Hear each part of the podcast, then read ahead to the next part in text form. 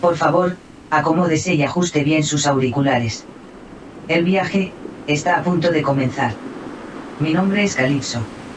Inteligencia artificial de la llave que le acompañará hasta la estación. Esperamos que disfrute de la aventura. Gracias por acompañarnos en esta travesía, hasta la estación, de Del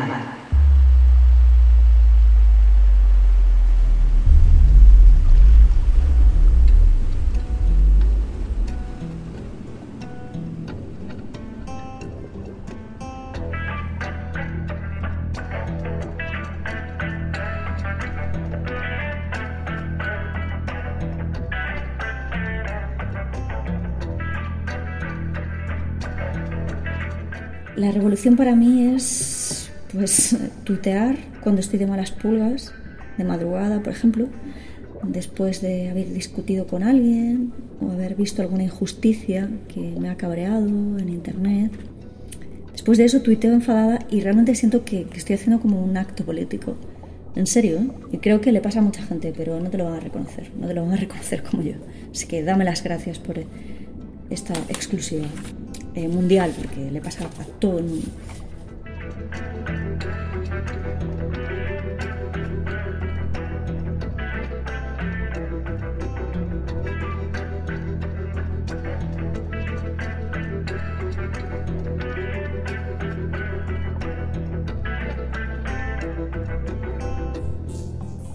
Bienvenidas y bienvenidos a la estación del mar.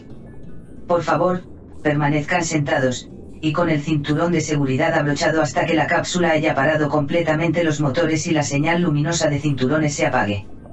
Los teléfonos móviles deberán permanecer totalmente conectados hasta la apertura de las puertas y durante toda la estancia. Les rogamos tengan cuidado al abrir los compartimentos superiores ya que el equipaje puede haberse desplazado durante la inmersión. Abriendo puertas.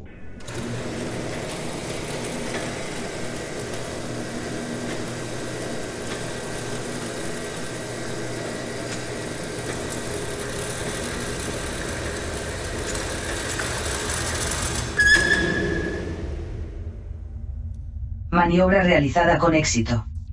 Nos complace dar una bienvenida especial a quienes se unen a nuestra tripulación procedentes de la superficie. Gracias a Lorena Iglesias, por ser nuestra primera guardiana de la revolución. Adelante. ¿Quién soy? Es la pregunta típica que quieres contestar sin contestarla porque es muy difícil dar una respuesta convincente. Eh, me estaba imaginando que me lo preguntabais de manera pasivo-agresiva, ¿no? Como, ¿quién eres tú? ¿Quién eres? ¿Quién, ¿Quién eres para estar aquí? ¿No? No te conoce nadie. ¿Qué has hecho para ser entrevistable en este podcast? ¿Que ¿Quién soy yo? ¿Que ¿Quién soy yo? Tú no sabes. Violeta y Adrián no sabéis quién soy yo, ¿no? Ya lo descubriréis. Ya os llegará esa información en una carta, en una notificación judicial. Ya os enteraréis en los juzgados de quién soy. No sé, también pensé que en alguien que mm, al leer esta pregunta se da cuenta de verdad de quién es. A través de este, este tipo de pregunta, que es una pregunta como random, muy de inicio de entrevista, de repente como que cobra conciencia de, quién es realmente, ¿no? O sea, ¿quién soy? Hostias, no me lo había planteado hasta ahora porque nadie me había hecho esta pregunta, pero joder, soy un monstruo, soy terrible. Mm, soy Lorena, cómica, actriz y guionista.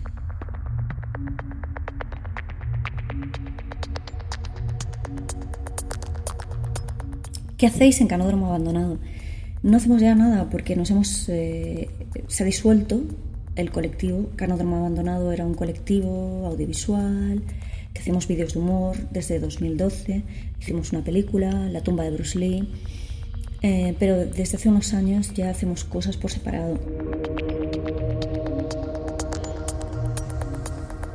Juan, Juan, Julián, perdón, eh, es mi pareja además, eh, Julián Genison escribe y hace, es cineasta, Aaron Rooks hace música y yo también escribo y hago shows de comedia. Entre ellos el Necro Show, que es un show que ahora he dejado de hacer por la pandemia, pero que hacía semanalmente.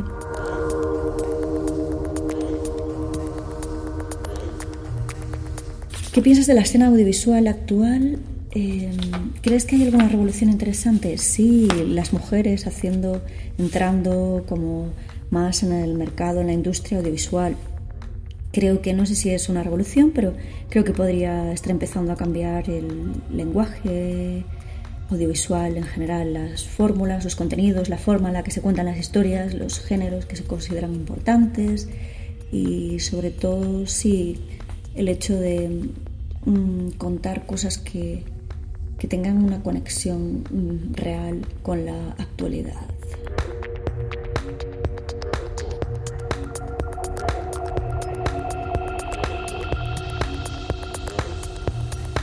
Creo que siento que no es un momento muy bueno para el humor masculino, pero sí que veo cosas interesantes en mujeres o en gente queer. Por ejemplo, he visto este año o el año pasado, ya no sé exactamente en qué año vivo, creo que el anterior, mm, cosas interesantes de Hannah Gatsby, que ya venía haciendo otras cosas interesantes, eh, Nate Palamides, Cointerpoint, eh, María Banford, no sé, hay muchísimas mujeres que molan y que están haciendo cosas muy guays. Mm,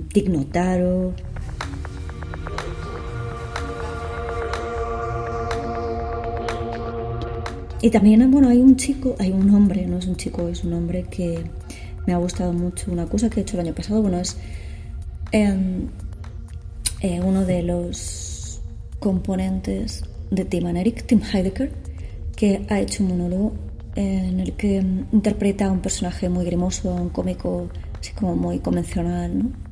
Y es muy difícil distinguir si es una persona de verdad o si es él actuando. Y creo que eso tiene mucha gracia y mucho sentido y me parece una de las, bueno, es una de las cosas favoritas de humor que he visto este año.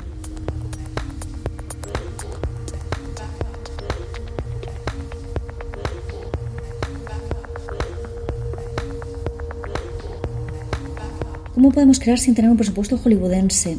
Hay muchas maneras, se pueden hacer cosas...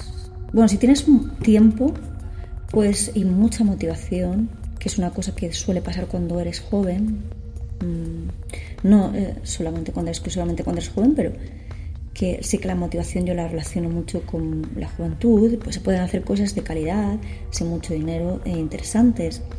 También se puede hacer arte marginal voluntariamente, no, aspirar a llegar a un público, a un gran público, ¿no?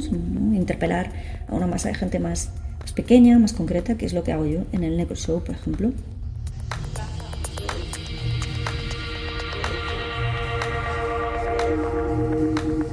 También te puedes asociar con otras personas, pedir subvenciones, becas, encontrar eh, una mecena rica que te produzca todo lo que haces o bueno, siendo ya una privilegiada, si tienes dinero, una herencia, por ejemplo, puedes invertirlo en una película que quieras rodar, aunque yo nunca haría eso porque es casi seguro que no vayas a recuperar el dinero.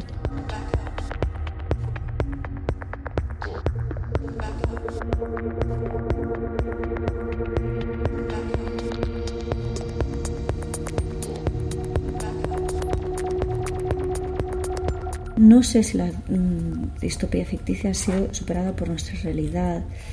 Em, el virus ha sido bastante inesperado para todos, quizás para compensar todos esos pronósticos exagerados que se hacían en los 80 y en los 90 de que en el futuro íbamos a, vestir con ropa de amianto y tener coches voladores. Pues de repente em, aparece una pandemia mundial que es como algo muy inesperado pero que, sí que, sí que se mm, pronosticó ¿no? en cierta ciencia ficción. El mm, cine relacionado con pandemias y tal, con personas infectadas. Y bueno, sí, ahí sí se ha acertado y no sé si eh, la distopía ficticia ha superado esa realidad. Supongo que no, que nuestra realidad es incluso más global porque todas estas pelis siempre está como más acotado, ¿no? Y esto es mundial, así que quizás el virus ha roto con ese círculo vicioso de pronosticar cosas muy exageradas.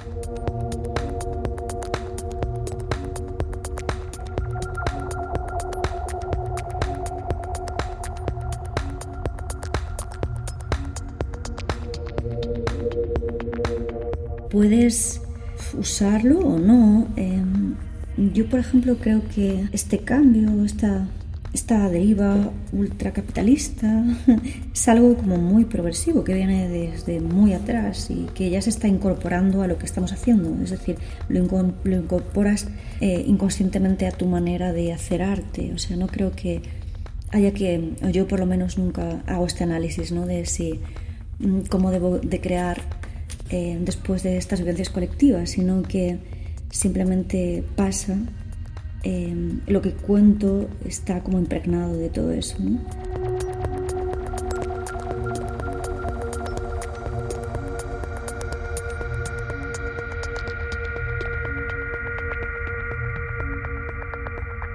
Yendo a algo más concreto, depende de cómo sea el enfoque que le quieres dar a tu obra.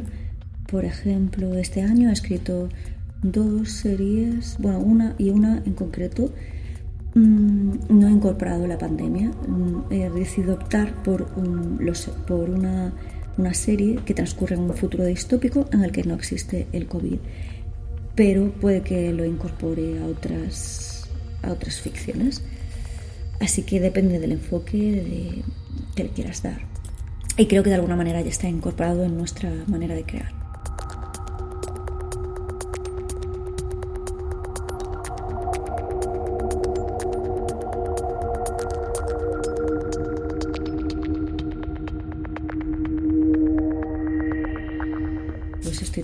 Estas dos series.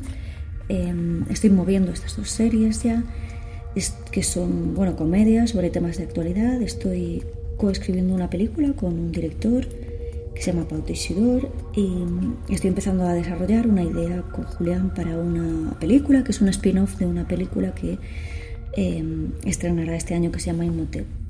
Y también me bueno, he pensado, he comentado con Marta Altieri, la creadora de Joselito, el TVO digital, eh, de hacer, y bueno, también la animadora de Animal Hustle, una serie que escribí el año pasado en confinamiento, una de las animadoras, con Marta Altieri he hablado de hacer una serie de animación que nos apetece mucho.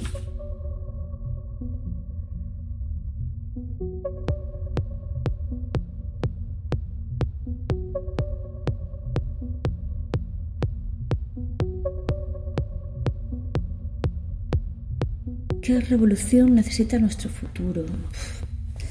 Eh, no tengo ni idea. Em, estaba pensando que hace poco fue la revolución del 25 de abril, la revolución de los claveles en Portugal, y fue la revolución de los claveles. Los claveles son como una respuesta, como una metáfora, un objeto que conceptualiza como la paz, la inocencia, la unión y que, mm, bueno, como estamos viviendo en un mundo así como más polarizado incluso, ¿qué revolución nos correspondería ¿no? a nosotros ahora? La revolución de los... Necesitaríamos algo incluso más, como más naif que una flor, más delicado. La revolución de los dientes de león, por ejemplo. Es la revolución que necesita nuestro futuro. La revolución de los bebés recién nacidos la revolución de los bebés. Esta va a ser mi última frase. La revolución de los bebés. Gracias. Bueno, gracias no. O sea, de nada.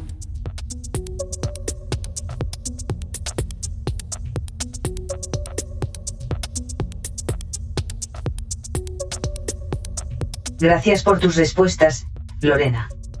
Con tus palabras, damos por finalizada esta primera parte revolucionaria.